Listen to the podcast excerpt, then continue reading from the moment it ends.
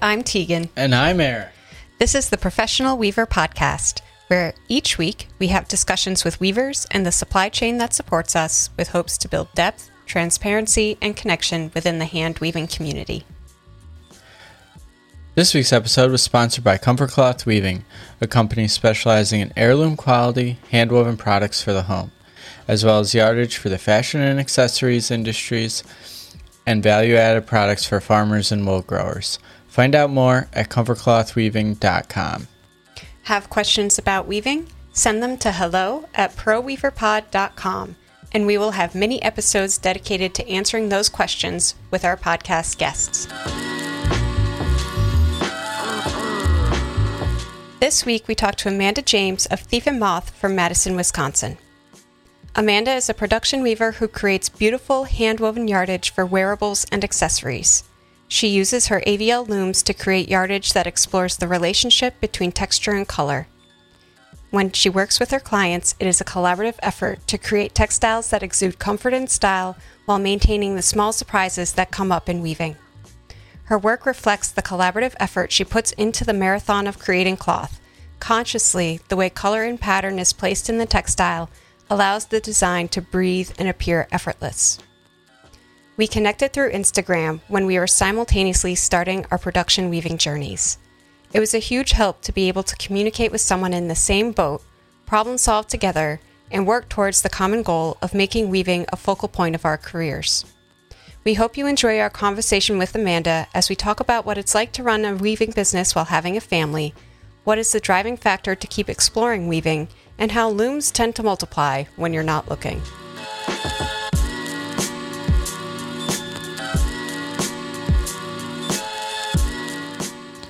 We started our conversation by talking about Amanda's weaving education and how it started her down the career path she's on today.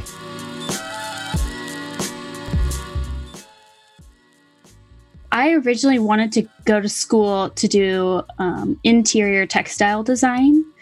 Um, but a lot of those people are painters and they design they design the textile and then the weaver textile engineers just assign a weave structure based on the colors in the painting. And so I so anyway, so I was going to go to school for textile design, and I thought, well, first I'll do BFA, and then maybe I'll do my master's in textile design. Um, so I went to the Kansas City Art Institute uh, and got my BFA from there. It was awesome, um, and I learned weaving from uh, my the chair of the department there, Pauline. She's wonderful, and I owe everything to her. is she is she still there? Uh, yeah, she is. I can't imagine how much longer she'll be there. Um, I know she was ready to retire when I was there. Yeah. and that was a while ago. Um, but so anyway, so I went uh, to do my BFA there and entered into the fiber department. And as part of the fiber program, you have to learn everything. Um, so I learned how to weave. And then I think, like most weavers, once I started weaving, I was like, and now there is nothing else I can do. that happened to me. Almost the exact yeah. same thing. mm-hmm. And then also that made the whole textile design process feel a lot less appealing because, like I said, you're not you're not weaving at that point. You're just, you know, like sort of color by number. And right. then someone, some other kind of engineer down in the warehouse is like running the mill machine and I didn't want to lose that connection with the textile. Yeah. So, what drew you to textiles? Like, is that something that you grew up in your family appreciating, or was it just, it just sort of happened? Um, yes and no. Uh, my my grandmother on my mom's side uh, was a tailor her whole career, um, and she worked altering clothes for I don't even know how many years. Um, and then in addition to that, my mom, when she when I was young, she would do a lot of like cross stitch and embroidery. Um, but it wasn't necessarily like when with my kids, I sit down and I'm like, all right, let's learn how to do this new thing. It wasn't really like that where it was like part of our lives all the time. Um, but I guess by osmosis, Yeah. it was. Um, and then I, I don't know, I wanted to do furniture design for like a hot minute in high school. Um, but the programs that I looked into were in cities I didn't want to live in because that's really important when you're 18. Oh yeah. you're Yeah. like, nah, maybe not. Maybe I'll give up my dreams to live in a different city. Well, you know what's important. Yeah, exactly. Um, but anyway, so I ended up at the Kansas City Art Institute, and and um, I don't know. In some ways, it feels like the rest is history, but it's also like a long, winding road from Yeah. there. So did you go directly into weaving professionally out of college or was that kind of a transition into it? Um, I tried to go directly into weaving professionally. I had a, I set up a studio practice right out of out of college, and I um, as part of my studio agreement, I agreed to manage and run the studio space. Mhm. Um, and that really ended up taking a lot more of my time than I anticipated. So I was functioning as a landlord. And every time I would try to get work done, there would be people in and out of my studio all the time. Because it also, the like center area functioned also as like a co working space. So even if you didn't have a studio, you could come and use the internet and make coffee. And so it was a lot of you know my friends that i had gone to college with and it was it was hard to really get a devoted practice and create work and focus on that through that season. Um, and then i got married and had kids right away which was unexpected but wonderful. Um, and as many makers who are mothers will tell you that also comes with a lot of interruptions and distraction and difficult to make work and um but it just it was something that was always really important to me and something that i felt like you know i would wait tables or work at a coffee shop for extra money here and there. And that was never i never was trying to find a different career. I was never pursuing something else. It was always i'm going to do this for the time being until i can be a weaver. Yeah. Um, so I think it was in the fall of 2015. I was, I was like, okay, this is it. This is going to be my real committed attempt to at least see what this can be and at least see what I can do with the skills that I have. Um, and yeah I, I think the first the first season that i felt like okay i am i am doing this and i'm making some work and i'm making a little bit of money was probably not until two years later um, in Mhm. the fall of 2017 um, but it it became in in 2015 it became something that i committed free time to you know instead of I don't know what other whatever else hobbies you may Right. choose to have. It was like if I had a spare moment, I would work on weaving and what I wanted to do with it. yeah. How did you? What sort of equipment did you have uh, when you were starting in uh, 2015, and how did that grow over time to get to where you are now? Like with Mm. the changes in how much you had to do and your work and your commitment and whatnot. hmm Um, well, actually, when I graduated um, the spring of 2009, my weaving professor was like, "Hey, you need to buy a loom, and AVL is having this great sale, and you need to have a production loom because this is what you're going to do." And I was like, "Yeah, you're right." so I took out one last additional student loan and bought this massive loom that I lugged around with me since 2009 until 2015 when I actually started working on it more seriously. Um, so right away, I had a 60 inch AVL production loom Oh, like at my disposal, and I think, um, I think there are people who like really love weaving as like a meditative process, and I think that's really wonderful. But a lot of times, I feel like I love weaving as like a marathon runner Yeah. and and like the idea of putting 50, 60, 75 yards of warp on a loom and like powering through it and then winding it all up on a bolt and being like, this is look at this huge thing of fabric that I made. That's that's where the joy is for me.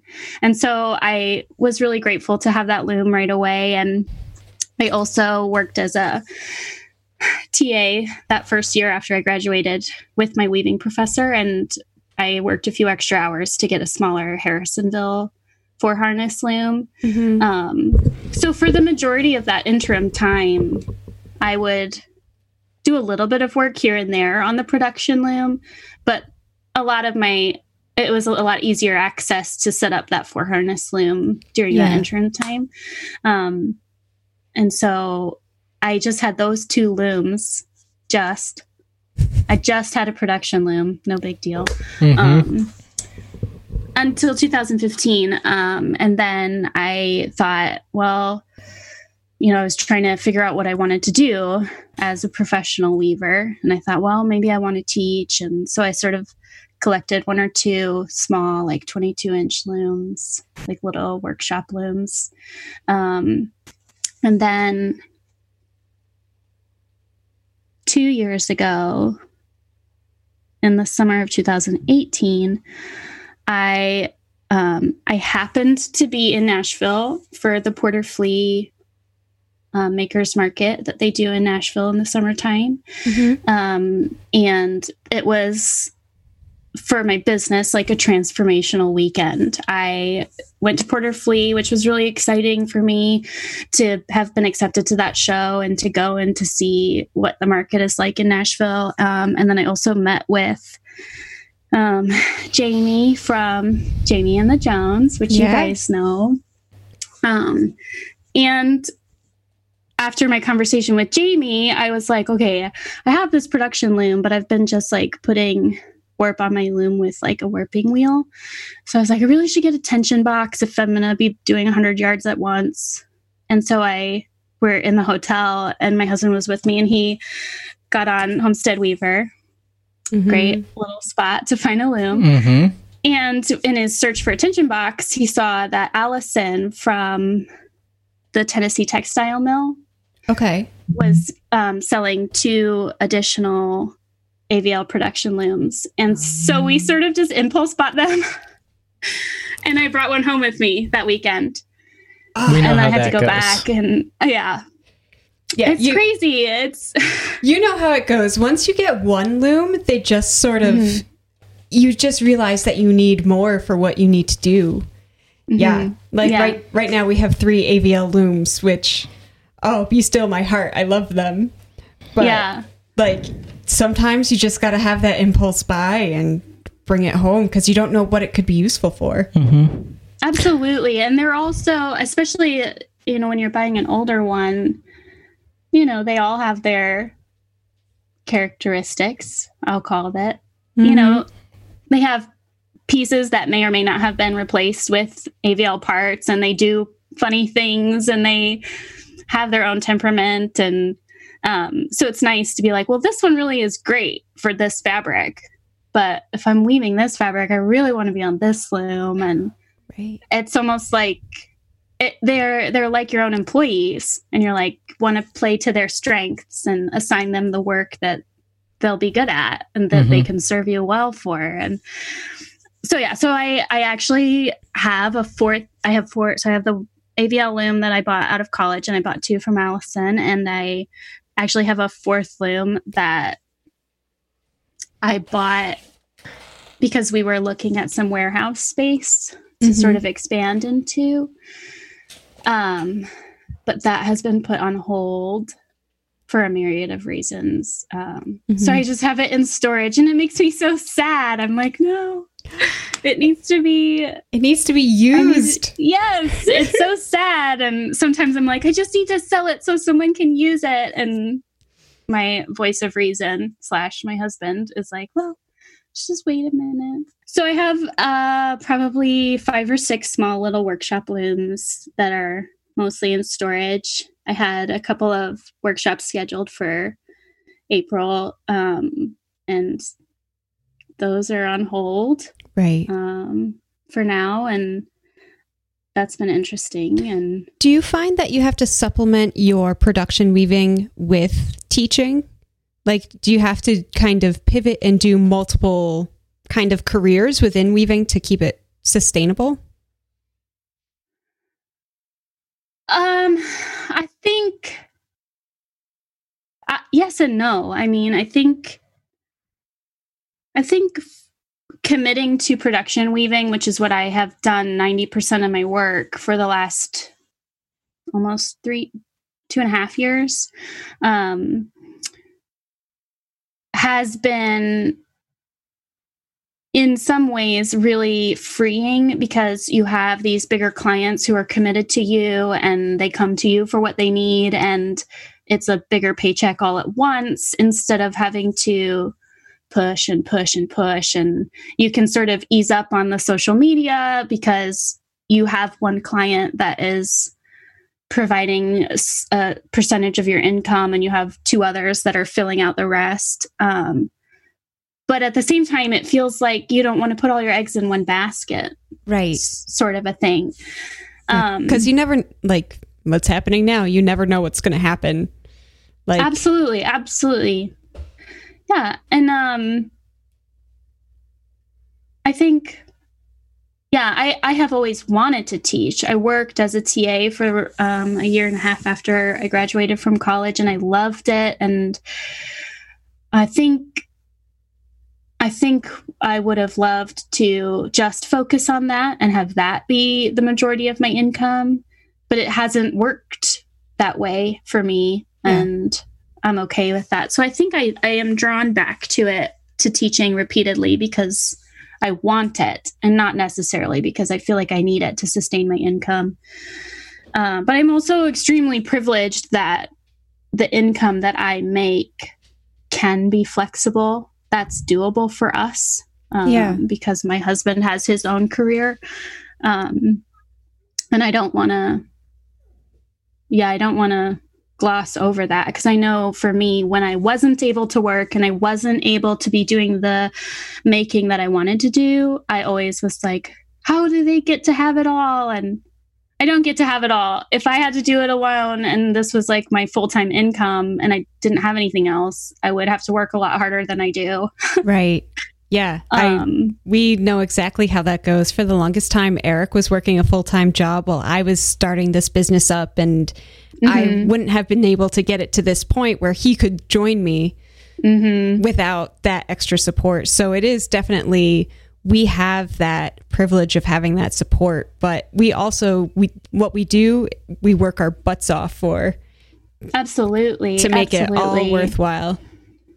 hmm I think, um, and I think it's interesting that, like, I was thinking about um, pricing our work and how much that affects your income. And I remember when we were looking into warehouse space, and I was like, okay, well, I'll be able to have all my looms like fully functioning, and then I can be making all this work. And then I was like, well, practically speaking, like, you can't, I, for sure, I can't physically weave 60 hours a week on a fly shuttle. I can't do it. I have already sustained rotator cuff issues in one Yep. shoulder that I can't function that way. So then it's like bring on an employee and the expense of that and what that does to the amount of overhead that you're charging in your price points. And it's just, it gets so complicated so quickly.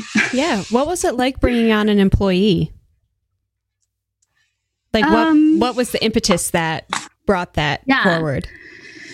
So I,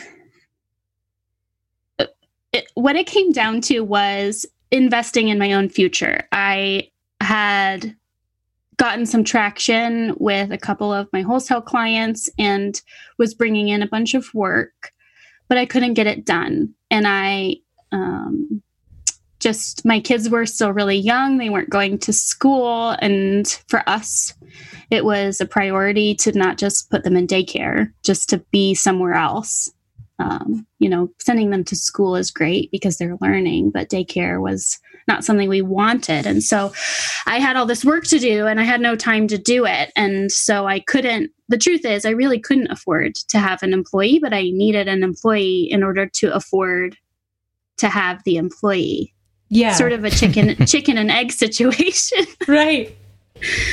Um, and so I'm fortunate enough that here in Madison, uh, where I live, um, there's a weaving, a small little weaving pro- program in the School of Human Ecology. So I was able to contact the Oh. professor there and got a number of really incredible incredible applicants through her and i loved them all so much that it made it really hard to even choose one and um, it was really it was really great um, because then one one student who I wasn't able to hire was able to come and do an internship. So then I had Oh, cool. even more hands than I really needed available, and it was really great and helpful. And it's a you know it, it's I think with everything when when you're starting something like this where it feels like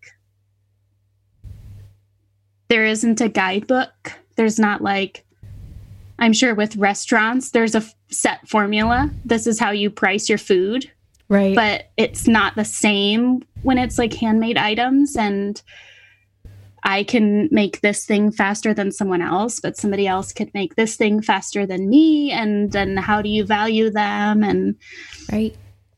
all that kind of stuff. So I think with employees as well, I have been really fortunate with my studio assistant um, that she is a diamond and a jewel, and I could not do any. I couldn't do this without her, and I've told her that so many times. And she is flexible, and she can work when I need her, and she doesn't need the work when I don't need her. And she, when she's here, she loves it, and my kids are they come up and they're like hey do you want to see this weirdo thing that i made? And she's like yes. Yes. I absolutely want to see this thing you made. And she just fits and it's been really great. And i think hiring an employee definitely is scary because not only do you know you are going to be spending this much money but the additional money of unemployment insurance and taxes and you yeah.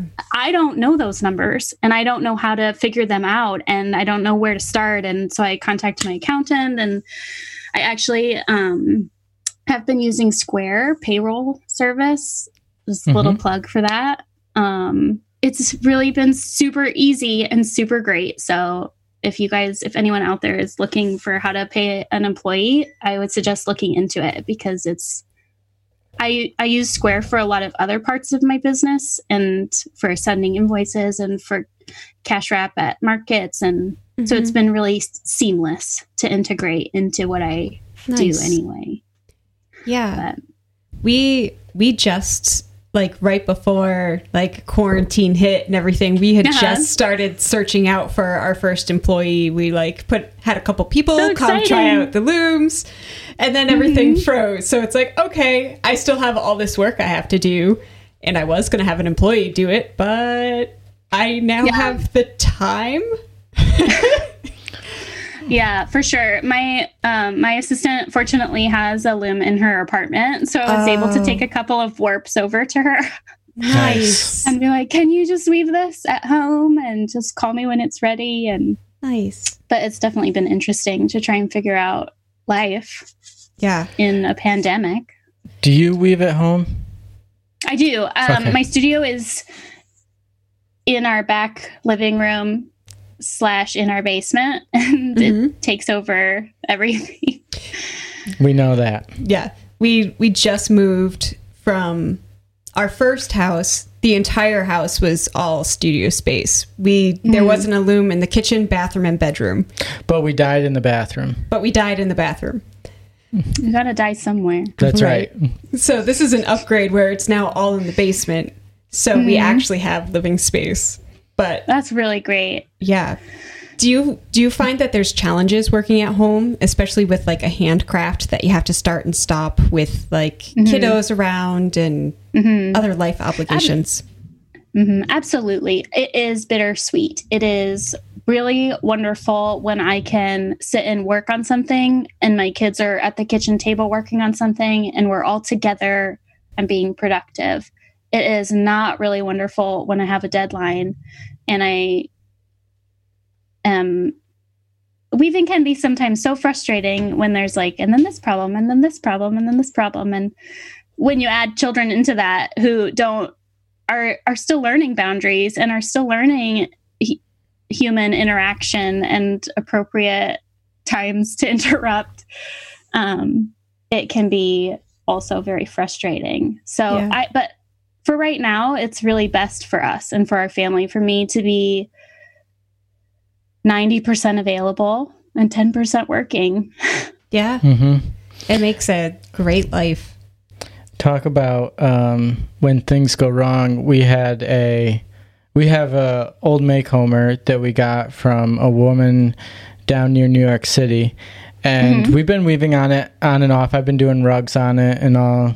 Tegan's been doing some stuff on it. We sample on it sometimes and whatnot, and we we put a sample on about two weeks ago for some weft faced uh, material, and uh, Tegan Tegan's new to it, and so I was showing her like how tight to get it and whatnot, so it gets a really nice good beat, and I put the weight down on it. I like put my weight down on it. We got it real nice, and then I lifted the first two um, shafts up, and the apron ripped between the first two ties, and I was like, Tegan goes, "Uh oh." It just it just started at those first two ties and then the Yeah. whole entire apron just ripped apart. Released, yeah. And I yes oh I just stood there and I was like, well, I don't know how to fix this. hmm This is a nightmare. We ended up just using Yeah. we just used Texsolv ties to tie to the cloth bar, but it was still like oh, just one thing after another. Yeah, we Mm-hmm. cannibalized a uh, countermarch loom so that we could continue Oh. weaving on the smart yeah. Yeah. So someday we'll have to get more Texsolv. Yeah. Yeah, for sure. I think I think weaving is like 25% textile knowledge and 75% the ability to problem solve. Oh Yes. yeah. And also you have to be like an engineer, a woodworker, Absolutely. a mathematician. You have to have so many skill sets. Which Absolutely. no one tells you when you start out weaving. No one, no one. Because there's no there's no loom tech that you can call. No. Mm-mm. Some sometimes if you're lucky, you can get a hold of the loom manufacturer and be like something weird is happening. But for the most part, you're kind of at your own. Yeah, I mean, if This- the loom manufacturer is even still in business Oh yeah. True. That's true. For or sure. making that model loom, we got a uh, Clement, which, Mm-hmm. from what we can find out, was made by a company in Canada that is still in business under another name, but there, I guess there's one person there that still knows about the looms because they were Yeah. made, you know, a few decades ago, and then they stopped making Right. them. So it's a very, it's a, we have a 10 foot direct tie up four-shaft so that we can do oh, rugs Oh, yeah. and big blankets and stuff on it. And it's just sort of like every time you, you look at it, you just hope that you don't break it by looking at it. you know, much less using yeah, it. Yeah, it's unnerving for sure. I did see um this was a while back, so I don't even know where you would find it, but I saw someone weaving on a 10 foot loom like that, and they had built a bench with like a where instead of a seat, it was like a trough, and they set a skateboard in it, and they would just slide Oh, from one side to another. I thought that was so smart. that is so smart. Especially I've if never you're had to.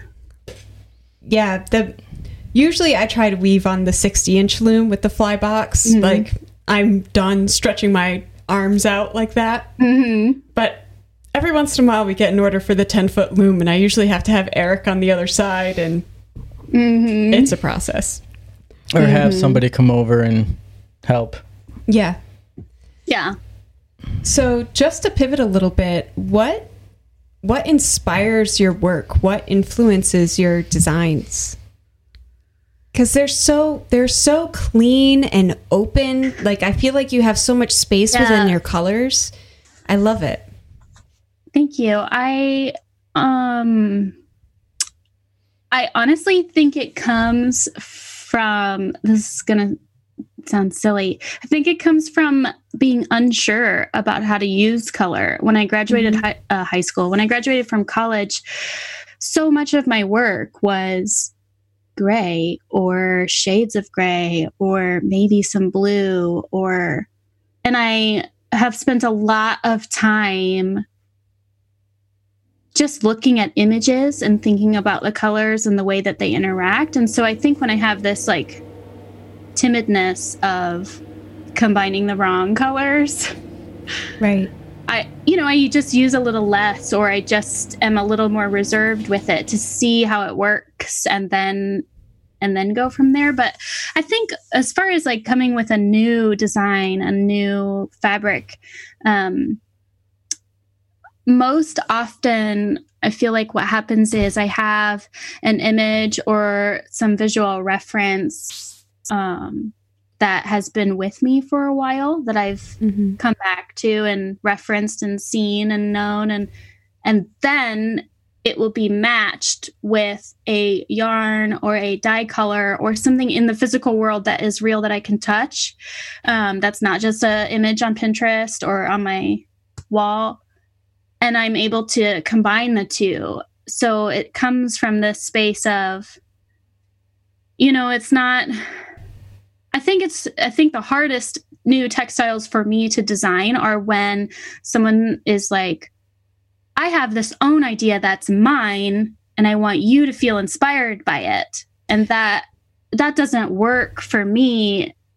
I, I need it to be something that I have chewed on and known and spent time with and then find a way to apply it to a textile Mm-hmm. that fits that fits with what I it almost is like a feeling that maybe even the textile doesn't look like the image or whatever reference it is, but it feels the same. Yeah. Um like right now I've been super into um I'm gonna probably say this terribly wrong, but Tetsuo Aoki, a Japanese print woodblock printmaker. I Oh, posted some stuff on my stories the other yeah. day and I just can't stop like looking at them. And there's also um, an, a ceramicist that has some similar shapes and colors. Uh, I believe it's Clay Canoe. They have a really gorgeous Instagram feed if Oh, you're cool. looking for something to look at. But it has that it has very similar like these shapes that move and feel very sensual with like different tones and shades and I've been really inspired by that lately and am working on some textile that will evoke that same feeling for me. Um, but the the warp, the dyed warps that I have done um, primarily for Jamie and the Jones, um, and then just recently for my some of my own work. Um, that that line the way that the lines move and interact with each other is is something that it, it- that is a shape that I have been making since I was in college. I used to do these like in my painting class that I took. I was like not even drawing, let alone painting, but I would take and I would just like sew long strips of yarn to correlate with like sound waves Oh, um, nice. and it it it's that same shape where it's like series of lines and Mm-hmm. the negative space. And and a lot a lot of my work is like that where it's like a, a shape or a form or color that i have spent time with. And i think that's really i think that's really valuable as a maker because a lot of times especially when you're just getting started you're like well i'll try this and i'll try that and i'll try this. And i think I think holding your cards a little closer to your chest before you're ready to show them to the world can be really valuable and can produce a lot of really incredible treasure. I don't Yeah. know. That's how it works for me anyway.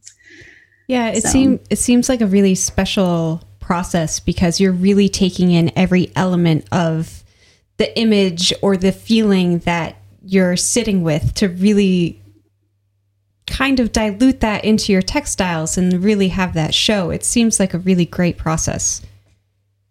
Yeah, it's it's been a long time coming. You know, I Yeah. think I I remember graduating from college and thinking like, boy, I don't, I just don't know anything. I have a BFA, and I just don't, I just don't know I, I, anything about visual arts or any, you know. And so I think I think sticking with it is yeah.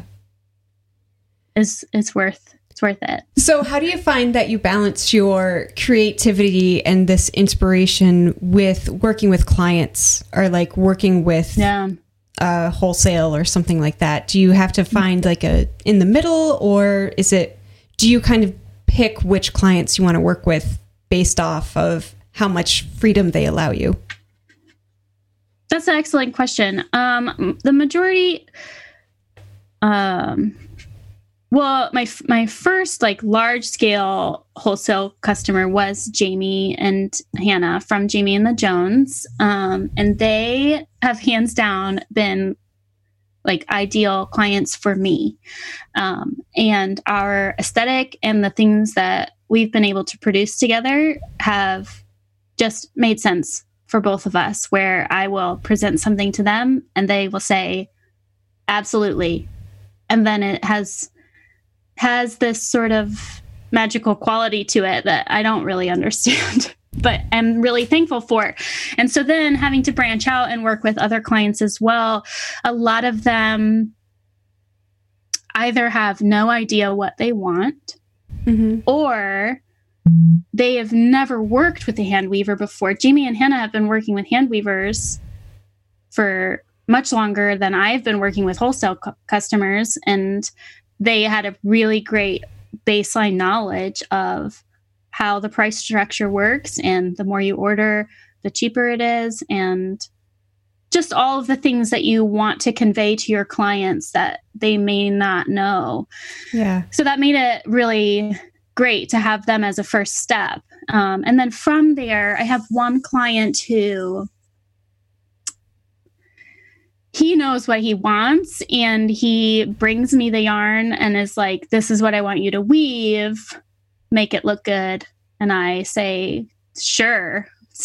Sounds great. Um, a lot of the work that i've done with color grown cotton um, from sally fox who is amazing and her career is like a dream um, has been through him and that's been really fun uh, in that way i don't know i think the the bigger struggle that i've had with clients is when they just don't know what they want and they Yeah. say just send me some samples you know i'm like well sometimes it takes like seven hours to make a six inch sample so I can't just send you 15 samples and then maybe you say no to all of them. Right. Um, and sometimes you think, well, I do have some samples laying around, but I had this client in mind or this client in mind.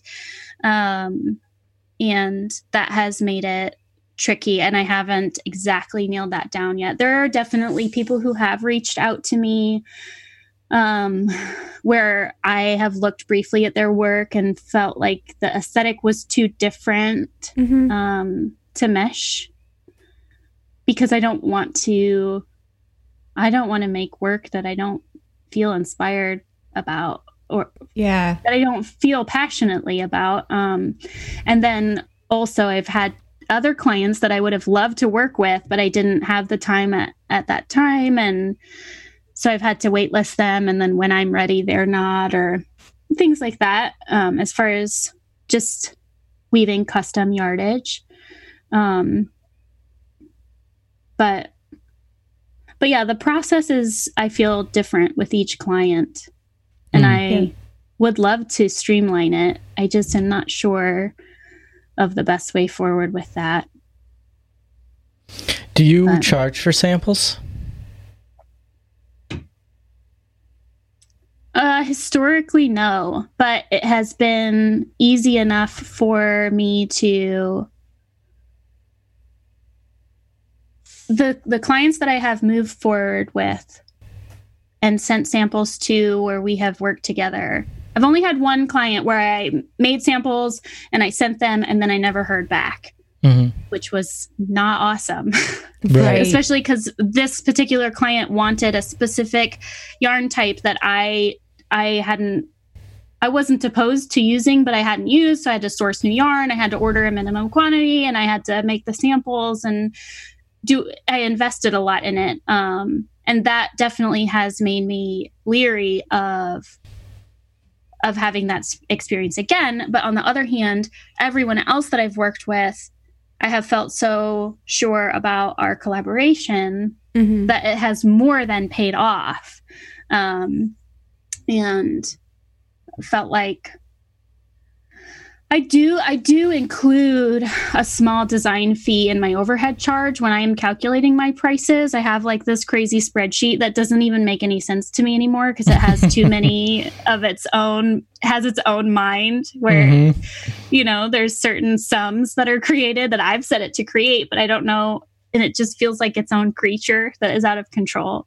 but i do when i price out for yardage i do include a small amount for a design fee because i don't charge for samples so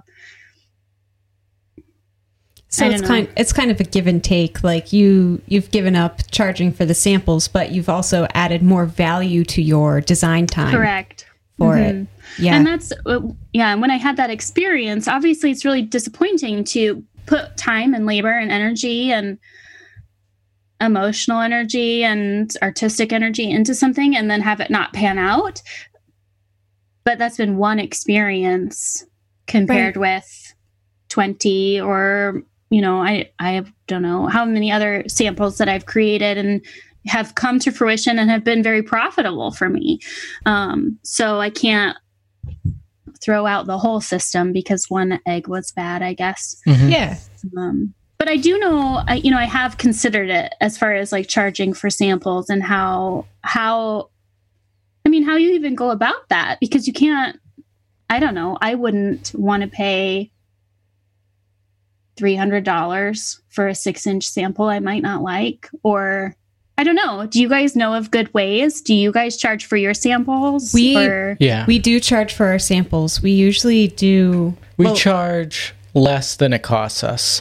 We essentially Right. figure we've got X amount of clients that will move ahead and won't move ahead.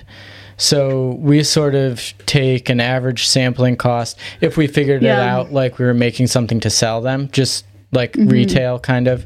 Um, And then we sort of divide it by how many of a hundred we think won't come through. And then that Yeah. way, somebody, we, I think for us, it helps pre qualify people. If they're not interested Right. in spending a nominal amount on a sample, then they're not interested in spending a solid amount on 50 yards of fabric. Because Yeah, if they were, that's we, really smart. yeah, we feel like if they're serious, they'll throw down a couple hundred bucks for a set of samples. And then mm-hmm. that helps us at least at minimum sample costs covers mm-hmm. material. And eh, then we Yeah. eat labor. And I usually with the samples, it's I usually don't send off like one one piece of fabric. That's usually it covers at least like six or seven options Yeah. for them yeah. to pick from. So like I just sent out samples to a client yesterday and I think I had maybe 10 samples in a box for her that I mm-hmm. had a flat rate fee to cover all of them. Mm-hmm. Mm-hmm. And yeah. It's it's a I little tend to think. Go Oh, ahead. go ahead. No, no, no, no, you go ahead. As my thoughts are formulating, I think part of the reason I hesitate to to establish a routine of charging for samples is because the the work that I do, I feel like is designed specifically for an individual, and there is a process for me of agreeing to work with that individual or that company or hmm etc. And so I feel like I don't know. I guess I'm using my like I don't even know what you would call that, just intuition Yeah. about about a pro it's more of like a collaboration and like we've agreed to do this together as opposed to I don't do I don't do a lot of work where it's like oh you're a retail shop and you want some blankets and I'll make a blanket exclusively for your store and it's like a business deal. It's it Right. truly is has been I'm a maker and you're a maker and we want to do something together and I will make the fabric and you will make a garment. And so there is a relationship that's built there before the sample is even sent. And I think I think for me that has has made it lean more towards this side of there's going to be time that's spent. Yeah. when you're mm-hmm. Sorting through that process and Yeah. to for me to put it as a business deal right at the beginning hasn't felt right for me yet but that doesn't mean it's not ever going to feel right Yeah. Do you have a when you're doing projects that are like you're doing yardage projects where you're weaving a bunch of fabric? Do you have a minimum that you put on the loom? And then the second part to that is how much do you like what's your ideal warp length if you're going to like put a bunch on? um, the minimum yardage that i um, do with all my clients for an it, it's two there's two parts to answer that question of a minimum. I will i always offer one time a three yard quantity so that they can have a full piece of the fabric and make a garment with it and really because as a maker for me i can order a sample of fabric in my for my own personal wardrobe and be like, yeah, this is going to be perfect for this thing I want to make. And then I order it and I get it in and I make the garment and I'm like, didn't really fulfill that thing I was looking for. So I always offer that with each fabric one time they can order 3 yards. It's pretty expensive per yard because I have just said this is this is sort of the investment of you trying to figure out of so maybe that's where I recoup some of my sample costs. Yeah, for sure. Um, but then going forward from there, the minimum yardage that I do is 15, and then I give them a price point of 15 to 25 yards. It's this much per yard, 25 to 50 yards, etc. Um, I think ideal warp length for me is probably somewhere in the 30 to 50 range because I tend to I tend to get distracted and want to move on to the next thing. So if it's more than 50 yards, I, I do feel like I get to this point where I'm like, just over it. Which obviously it's work. And so you finish if you have more than that, and it's great. And it's still something that you've made with your, you know, all of your strength and might and mental strength and willpower um, sometimes because of loom the way that looms are um, but i think ideal is probably like 30 to 50 yards Yeah. That's, i feel like i can That's where I'm about too. About 50 yards is when I hit the all right, I'm over this. I'm ready to move on. Let's just get this done. But Mhm. right before then, I'm like in the marathon. I'm doing the work. I'm getting it done. absolutely Yeah. absolutely So, to get back to working with your clients, are do you find that because you're working at it at more of a collaborative approach that you're building more of a community within your supply chain? Like you're te- you're educating them how to work with weavers and at the same time they're educating you on how to price your work competitively. potentially yeah i think um yeah that's a really i like that um i think the two clients i've worked with the most um jamie and the jones and then another client who has ordered a plethora of fabric but has yet to really release anything with it which is kind of driving me crazy because I want to see it. I want to see it exist in the world, and I want to see it live. And um, but anyway, I think both of those for sure have felt like the strongest sense of we are making something together, and we're both profiting, and we're both uh, feeling whole as a maker I don't know if that's even the right term, but f- you feel like you're doing something that you want to be doing and it's Yeah. great and it's exciting. Um, I think I don't know as much I've learned from them how to price my work as much as it has just forced me to figure it out. Yeah. Um, and I think there, it's a fine balance as far as pricing your work. You have to reevaluate and you have to reassess. And every time you get something new, like I just signed up to to do ShipStation for shipping everything, which has been super awesome, but it's a monthly subscription. You have to recalculate your pricing structure.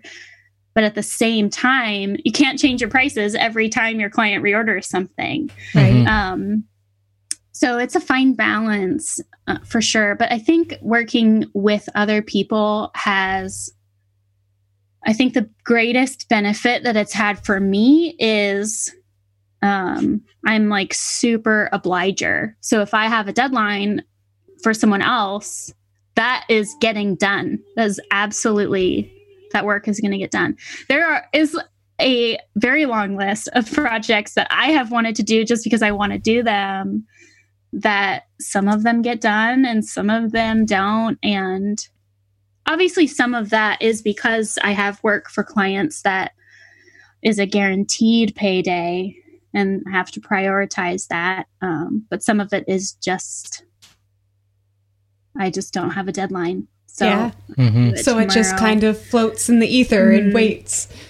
Yeah. exactly I have- exactly but it, but the sense of community for sure i think is especially because weaving as you know can be so solitary and you you know you guys obviously have each other working with each other and i am in my house very often with one or all of my children Mhm. in the house um, but the the actual work you're doing it alone Yeah. most of the time unless you're weaving on a 10 foot loom and you're tossing the shuttle to each other Right. um um so it's but it's it is nice to feel like i have someone else that i'm working with and collaborating with. And even just having my studio assistant here there are some days when she gets here and i am just like and then i'm like okay we have to work. We have to get to work now. Right. uh, Yeah, that's um, kind but- of that's kind of why we started this podcast is because so many weavers work by themselves. Absolutely. and that we just we need to talk and share and be chatty cuz almost every weaver I've talked to is a chatty person which you would never expect. Well, when you get them out of their studio where they all they are is focused on their work, Right. Mhm. it's it, it becomes easier because you already have that connection. You understand each other in the sense that you know what each other do. So it's not Mm-hmm. it's not a long road to connect. It's Absolutely. oh I I do this, you do that, and now we've got a thousand things to talk about that we can connect on. Yeah. hmm The last loom that I sold just this a week or so ago, um, we were messaging each other on Facebook, and she was like, "I was like, well, I'm trying to label everything, but you don't know when you're." talking to somebody on the internet that you've never met like how much do they know about weaving do they know Mhm. what they're getting into Right. And she was like oh i know what i'm doing. I've done this. I have all these i have like this many structo looms. I have a floor loom that there's only apparently structo looms have a floor loom and there's only three known to exist and she has one of them. What? and i was like can i please get in touch with you when the pandemic is over and come see this thing? Because she Uh-huh. lives in my town. And i was like i need to see it. I need That's to know. amazing. yeah it was but it's it's like you're saying where you it's like you're opening this box of i have all this random knowledge that is like not useful to so like 95% of the people that i know Mm-hmm. Yep. that i can't talk to them about it but then i can get on the internet with you and i can say structo loom and you know what i'm talking about Oh, and my eyes light up and I get so excited. We have one little uh, table Structo, which is up in our closet Yeah. right now. And it's like, it's just, it's one of my little prized possessions. I have a Yeah, Structo. abs- yes, Yeah. absolutely. And I think, yeah, I think it's really, or, or like Facebook groups where you, Mhm. other Mhm. weavers are connecting. Those have been so fun to see. And I think I don't know. There is a Weavers Guild here in my town, but I've not been able to really participate in it because of life and busyness and kids and all of that Right. that gets in the way of meeting times that work for everyone else. And Do I you- think having community in this way is really great. Yeah. Do you hmm that's interesting. Do you find that the Weavers Guild would be do you have other options to connect with your local guild or is it only those meeting times that you're able to meet up with them? Um, they do a few other. I still get all the emails. Um, they do a few other like field trip activities, and then they also do um, like a sort of like a gallery show, but at a library. Um, oh cool. Here in Madison, um, and then they do. I don't know if they run a textile like a fiber related makers market. Um, at the botanical gardens here. I don't know if they run it or if they just participate in it. Um, so they do other things aside Yeah. from just the meeting. But the meeting times for me, for the last, I've lived here for five years now. Um, it's like right at my kids' bedtime. And Oh, yeah. for a long time, my husband was working evenings. And I don't know, it's, it's, I don't, yeah, it has just not been something that I can make a commitment to every month. Right. And Mhm. And I I can't, you know, it, it works for everyone else, you know? So I- it's hard. I find that's a challenge with a lot of weavers, especially working weavers, is like we want to participate in our local guilds, we want to participate in our weaving community, but we work so hard. Mm-hmm. And a lot of times they just the times don't mesh up. Maybe because there's a generational gap between the For sure. majority of the guild members and the young professional weavers that are coming up. But I mm-hmm. also I don't know where I was going with that, but I think it's just it's an interesting observation to make note of that maybe that's something that guilds should look into opening up more resources for their professional weavers to get involved. Yeah. I think um, also there's something to be said for um, there's a term for this that I can't think of, uh, but of like catering to like everyone is catering to this new the newest weavers. And like oh here's a really basic question that we all know how to answer and here's a really basic thing. And and sure there are lectures about more advanced subjects but um, the guild here meets once a month for i think eight or nine months of the year. So that's the and the first meeting is always show and tell of what everyone's been doing over the summer. So then there's only eight lecture series and Right.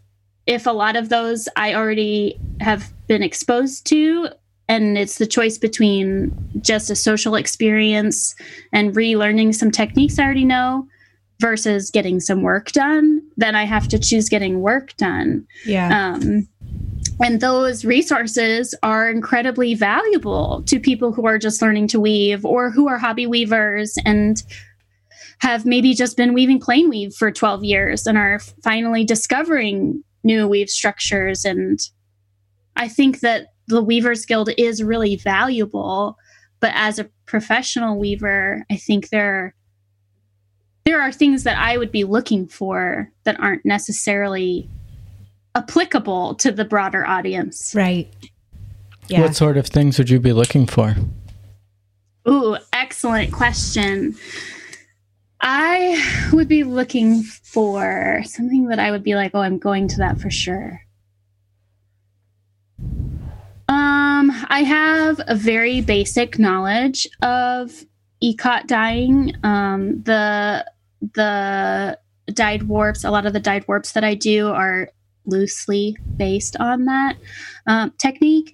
I would love to see someone talk about it who really knows what they're doing. Like I watch these videos on YouTube of these intricate ikat designs, and I just am like, I have wound warps on, and they do not look like that. you know, like how do you get each one to line up the whole length of the whole warp? And like listening to someone talk about that would be really fascinating. But also, I had Instagram conversation texting um, with Justin from the Burroughs Garret. Yes. He's fascinating. Um, but I asked him about he built his own fly shuttle boxes for one Mhm. of Yes. his looms a while back, and I had some interest in doing that for a 60 inch Leclerc loom that I had. Um, and so I was like, I asked him like one pretty basic question, and then like two hours later, I was like, I have to get to work. This has been like the most fulfilling conversation I've had in forever, and just like a wealth of knowledge like that from someone who I think he teaches on loom mechanics and like the function of the machine and how like small adjustments change things. And he is just like mm. so i would if he was talking at my local weavers guild i would not miss it. He so we actually just had him come to our Weavers Guild. Yeah. oh, awesome. He so jealous. he is such he is such a joy. And he's also on our list of people to talk to on this podcast. So, great. I love it. Yeah, but he is to be able to reach out via Instagram or online just to reach mm-hmm. out to somebody and have that wealth of knowledge has mm-hmm. been so mm-hmm. helpful. I mean, especially I because I started really going at my business around the same time that you did. So probably around 2016 or yeah, so. Yeah, we were sort of. I mean, we'd had like a couple of wholesale clients since like 2012, 11, and it was sort of a part time thing. We'd do it when an order came in and we'd weave some stuff off and send it mm-hmm. out. And then you got a full time job, and then sort of at a certain point you decided it would just not was not what you wanted to do, right? yeah. Yeah, and then we sort of started make taking the steps, start you know making those steps towards really doing this for real. But the only the only way I think I was able to do it, partially Eric's help and him working at the same time, but also being able to talk to other weavers on Instagram, like to see that other people were like making things and like I'm always so psyched when you have a big warp on because I'm like I am not the only one who loves a big warp. Mm-hmm. So it's like your work is always inspirational. I love Heddle and Heels and yes Ah, her. ugh. I love her fabric. I love her waffle weave. Hmm. Um, yeah So it's been. I totally get that. I get that not that the guild may not necessarily have what you're looking for, but there's other resources that you could reach out to, like online or finding online guilds, or mm-hmm. even just chatting with us on a podcast. exactly exactly. And i think i think a key thing to note is like like i was saying having a- an ikat discussion at my weavers guild. I don't just want to know about ikat because i think i have some basic understanding. I want to know about it on a production level. Yeah. like 50 yards 25 yards of ikat and the design is the same. You, you know and that is not something that 90% of weavers want to know about so my my brain just there is i'll remind once we've done once we're done interviewing Yeah. there's a profile on instagram i have to send you It'll Okay, also I'd be in the it. show notes. it will be in the show notes he fantastic it is uh, a weaving company in japan who does Mm-hmm. all ikat weaving and you can actually see how they adjust their ikat warps Oh, to make yeah. the stripes and the checks and like they show the whole Mm-hmm. process of dyeing and he is so receptive like i've just messaged Oh, him a couple times and he's just like always excited to talk about it so i Great. i have to send that to you and i will did you just find it I did, but I can't say it. okay I would butcher that. it's the shimogawa kyozo okay which will be in the show notes. I'll send it to you once we get off of here. But they have i love that. but he does production ikat. And all of his looms are always running and yeah so that's definitely i'm into that. Ooh, okay. My brain just. so exciting. Yeah. No, so it's great. I think I really do agree with you in the sense that the talks that draw me in the most are the talks where it it gets really deep into one subject. Like we don't we don't even start like on a this is what this process is kind of level, but we start on a this is how I do it and these are all of the tricks that I've learned and this mm-hmm. technique comes from this sort of background and this is how they did it and now we can start adapting it in these different ways with our new um, tools and things like that. I think those are the most interesting talks technical talks things that are like very difficult to sort of get your mind around until somebody who has a really truly amazing understanding of it can just sort of simplify it for you. I think we're lucky in our guild that we've sort of we've got sort of uh, two guilds in one. We've got a day guild that meets, and they're more of more of the show and tell guild, and let's chat about what we're doing and all that. And then we've got an evening guild where we have some show and tell. That's a component of it, but often a small component. And then we get more into the talks and techniques and stuff like that during those mm-hmm. sort of evening guilds. But I get the thing where it's like six o'clock and it's time to leave, and I'm like, but I want to finish this. We're in the middle. We're in the middle of something on the loom. We got to Yeah. take care of it. Yeah. So, well, I guess we should get to some listener questions. Oh, I have a Okay. question. Oh, you have a question? Do you have a favorite uh, structure? Um, I can't.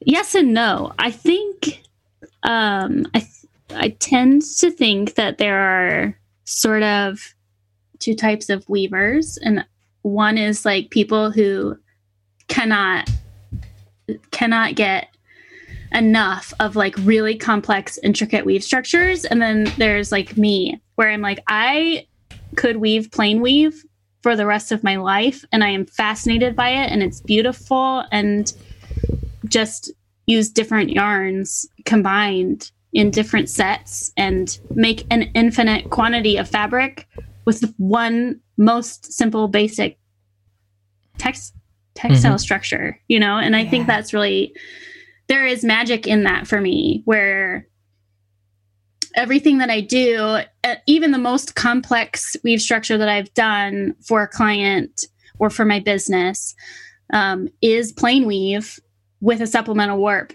That like maybe the supplemental warp does something really cool, but the whole base of the fabric is just plain weave. It's just like the same simple. Um, so I guess plain weave is my favorite because I use it all the time. But when I'm looking at other people's work and they're using much more complex weave structures, I I still love that and am like, oh, this is really exciting. Um, I think probably the one I'm drawn to the most is waffle weave, but in its in some sense, the square structure of that is still so similar to plain weave that maybe still seems boring to some people. hmm but waffle is gorgeous. Ah, I, I won't step off of that. waffle waffle weave is so interesting. I it's like the precursor to uh, differential shrinkage for me. So it's like you can play with the materials in waffle weave and it can shrink and pucker in different ways to get the depth of the cells. I I'm totally I get it. I Yeah. I can see the magic. You should look up um, my weaving professor from college. She's Pauline Verbeek Cowart. It's I'll have to spell it for you if you don't know it, but um, she does deflected double weaves that are woven in a merino and then shrunk. So it's ah. like it's like those mind game things where the metal is looped together and you're like, how does this function? It's just like all these different layers of fabric that are interwoven. Oh, and then it's felted. So it it looks like solid piece. It's really gorgeous. It's really Yeah. gorgeous. You should look it up. Yeah, absolutely. There's a woman in Massachusetts. Her handle on Instagram is Plainweave. Her, Her name's Lisa Hill. yeah, and she does amazing deflected double weave. i'll check her out Yeah, for sure What do you do with your swatches? i i sew a card like a cardstock onto each one and punch a hole in it, and I keep them all on like a binder ring. Cool. So they're like it's like it feels sort of like carpet swatches. Um, it's like my big key ring full of all my fabric, and then occasionally I just like flip through it, and it's really fun and exciting. Um, but I don't have. I would like to have something that feels a little more organized. That is just sort of, I guess, organized by a timeline. I put the new one, newest one on the back and add to it. Um, Mhm. But that's what I do. I just sew little. I just take right on my sewing machine, sew paper cardstock on there, and punch a hole and stick it on the binder ring. Cool. Do you have any sort of um, routine or system for keeping track of all your weavings? I've tried several different methods. For me, right now, what is working is I print out um, the, um, you know, like a warp worksheet with the treadling and the tie up and the threading. Um, and then I leave, you know, where ordinarily you would see the weave draft come down into the design. I usually leave that blank and just like scratch chicken scratch notes on. So I have a clipboard hanging on each of my looms and I take notes on there or I like tally every time I weave two yards, I make a tally so I know how far I've gone or, you know, notes about setting the tension at this point, anything you might think of. It's super disorganized, but at least I'm writing it down. Mhm. And then Right. I put each page in a binder so I can reference back. And there's a spot at the top to put like a title so I know which fabric for which client and Cool. that kind of thing. Um, but that's it. It's pretty simple. It's pretty basic. Occasionally, I will do where I make a photocopy of the swatch before it's been washed and after. But I'm not super consistent with that. Um, Yeah. Mostly, it's just the the warp or the weaving worksheet with notes on it. Mhm. So, another question is how do you price your work? Um, we, I mean, we've touched on that a little bit here and there. I think the the things that I take most into consideration is what my overhead costs are. Mm-hmm. Um, I try to make an estimate, educated guess of how many hours per week I can work. Um, and so then when I calculate out my price, instead of just having my hourly and the materials, I have what my hourly is, the materials, and what my business overhead is. I think that was a pretty big breakthrough for me because I uh, initially was like, well, I think in college they're like, oh, it's your hourly and your materials times two. And that is, in some ways, that works. And in other ways, you're leaving out huge, huge amounts of detail that are important. Mhm. um, so, um, and that also helps then when I translate the work over to an employee and what their hourly wage is. And I can just m- transfer that overhead number over. Um, so I price my work based on estimated hours. That is the other part that is tricky because you can weave something and then the next time you weave it, it takes longer. And so you have to um, you have to sort of find an average, I guess, of how many hours something takes you. Actually, you, when I was setting out to do my first wholesale, big wholesale yardage, I messaged you and was like, "What was your experience with Jamie and the Jones?" And that's what you said to me was like, "Just make sure you know how long it takes you to weave something." Yep. because that's so important and it is it's true if you know how so- how long something is going to take you to make then you're set i think and if you know what your overhead is i think Yeah. those are the most important things to consider Do you have uh, a technique that you use for tracking hours? Um uh well i track my assistance hours obviously a little bit like through through the payroll system and that's Mhm. obviously really detailed because there's like minutes and then she also when she clocks in um, will clock into a specific project um, so i can log it according to what she's working on um, but for myself a lot of that ends up on that chick chicken scratch where i'll say um, like the first time that i weave something i'll keep track of I usually go by two yard increments. So I'll say, this is how many bobbins I need to fill to weave two yards. This is how long it takes me to fill those bobbins. This is how long it takes me to weave all of them off. This is sometimes I'll even write down, like, this is on average how long it takes to weave one bobbin off. Um, and I do all of that math on the first the first go around. And I think having a really clear image of both the broad strokes and the details that first time helps me to know either, hopefully, your estimated price point is like right on spot on, or if it needs a small adjustment before you can continue to weave that that fabric again. Um, so a, a lot of my hours are just logged on that worksheet mm-hmm. where I'm writing down numbers of what what time think how long certain things take. Cool. Cool. Yeah. What is the biggest mistake you've made?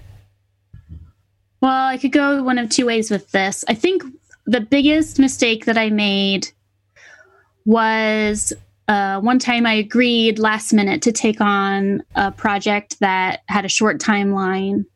Um, and I said, uh, This is the most that I can weave as far as the yarn I have in stock um, and the time that I have. And when the client came back to me, they were like, well, okay, but how about just like a little bit more? Just like a little bit. And I would, and I said yes. And I, I should have not said yes. And I should have maintained boundaries because I knew the time that I had and taking on just that little bit more with everything else that is going on in my life with children and, you know, owning a home and life that exists. Um, and it was a busy time of year right before a big holiday market. And mm-hmm. I ended up just overdoing it to a point where I went into that market at the end of the season and I just was like loath to be there and was exhausted. And you don't want to show up at a market that way because markets are exhausting. right. Yeah. All in and of um, themselves. Yeah, and I think there were, and I think it's important to say also that taking on that that warp and that p- particular project, I ran into so many issues, and it's like those are the those are the projects where you're like, I shouldn't have taken it. I took on too much, and now everything is going wrong that mm-hmm. possibly can go wrong, and in those moments if you aren't prepared for that, you just can sort of fall apart. Because yeah. you really sometimes get to the space where you're like, I can't, I can't manage all of these issues. So anyway, I think that was probably the biggest mistake was taking on that work when I knew that I didn't have the time to do it. Mm-hmm. Yeah.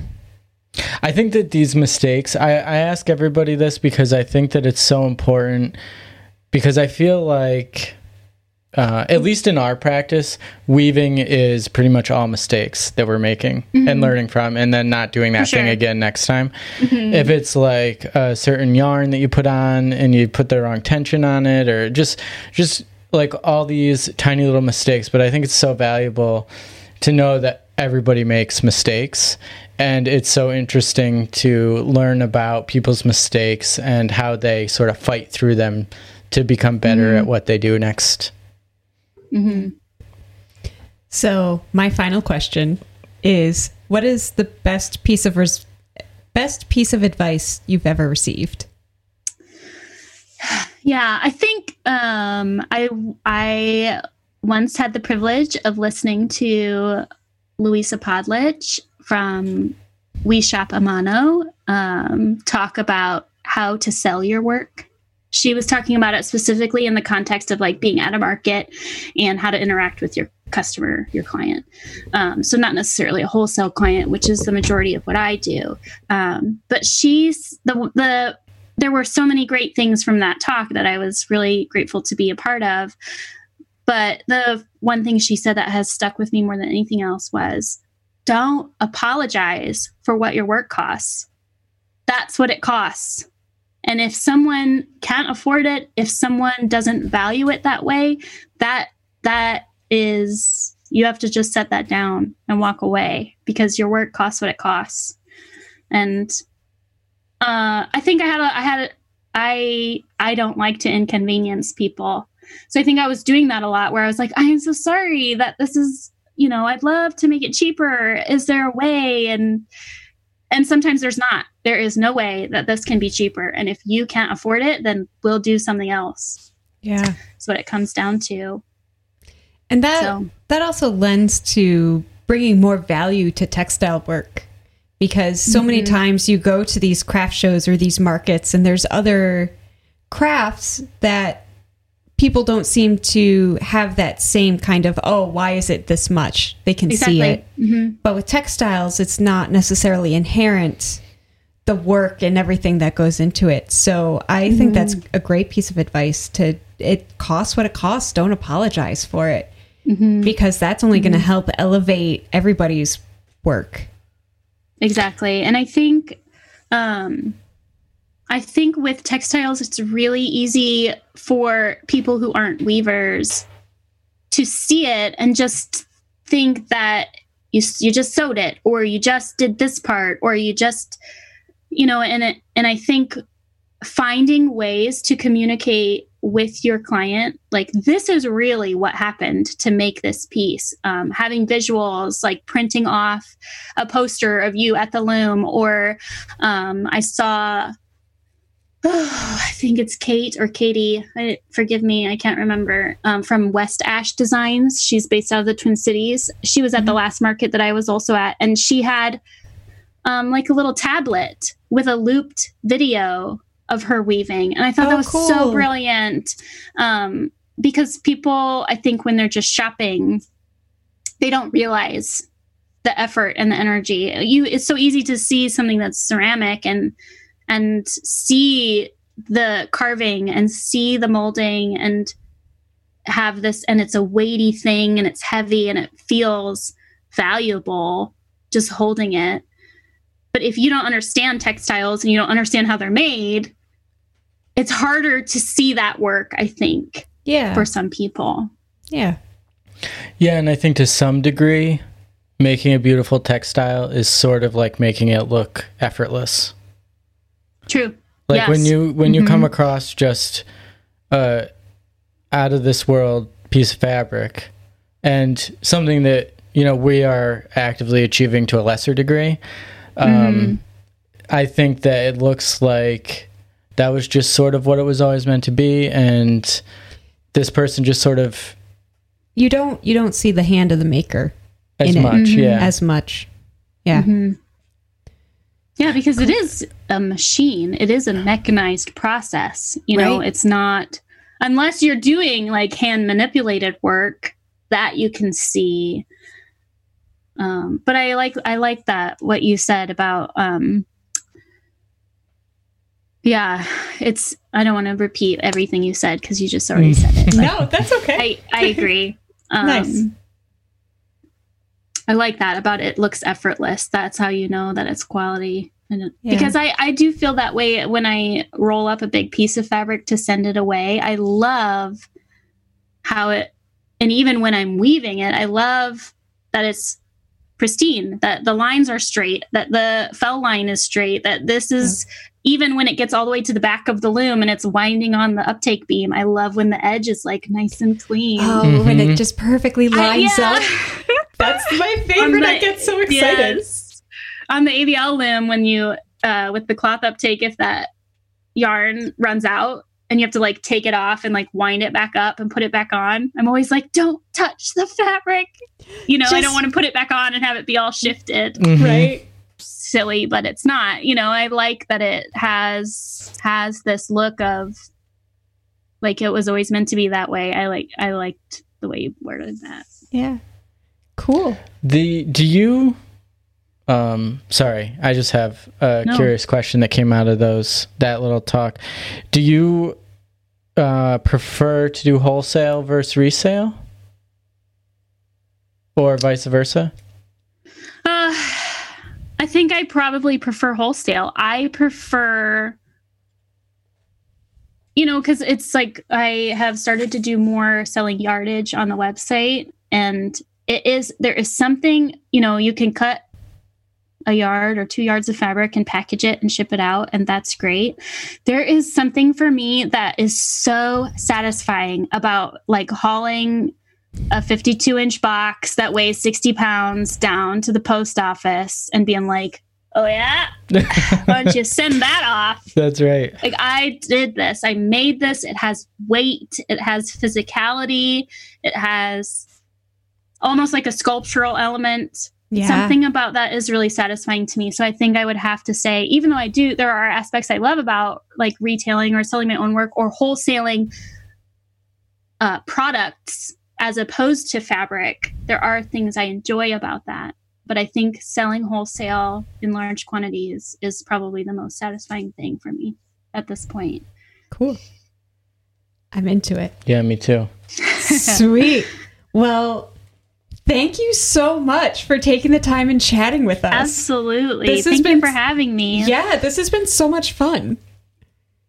Yeah, Yeah. it's been great.